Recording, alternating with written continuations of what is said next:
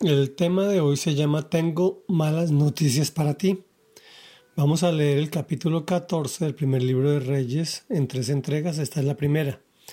En contexto, el rey de Israel, Jeroboam, decide forjar ídolos y hace que el pueblo los adore. Dios lo reprende por su idolatría y le profetiza que su familia será destruida. Y aquí iniciamos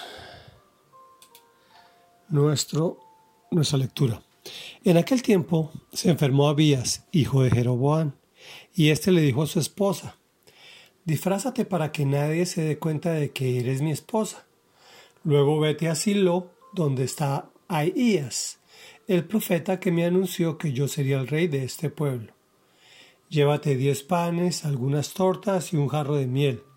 Cuando llegues, él te dirá lo que va a pasar con nuestro hijo. Así que la esposa de Jeroboam emprendió el viaje a Silo y fue a casa de Ahías. Debido a su edad, Ahías había perdido la vista y estaba ciego. Pero el Señor le había dicho, la esposa de Jeroboam, haciéndose pasar por otra, viene a pedirte información acerca de su hijo que está enfermo. Quiero que le des tal y tal respuesta. Así que cuando Ahías oyó el sonido de los pasos, se dirigió a la puerta y dijo, Esposa de Jeroboam, ¿por qué te haces pasar por otra? Entra, que tengo malas noticias para ti. Regresa a donde está Jeroboam y adviértele que así dice el Señor Dios de Israel.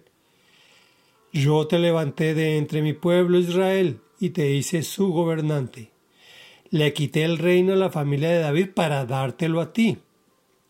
Tú, sin embargo, no has sido como mi siervo David, que cumplió mis mandamientos y me siguió con todo el corazón, haciendo solamente lo que me agrada. Por el contrario, te has portado peor que todos los que vivieron antes de ti, al extremo de hacerte otros dioses, ídolos de metal. Esto me enfurece, pues me has dado la espalda. Por eso voy a enviarle una desgracia a la familia de Jeroboam. De sus descendientes en Israel exterminaré hasta el último varón, esclavo o libre. Barreré la descendencia de Jeroboam como se barre el estiércol, hasta no dejar rastro. A los que mueran en la ciudad se los comerán los perros, y a los que mueran en el campo se los comerán las aves del cielo. El Señor lo ha dicho.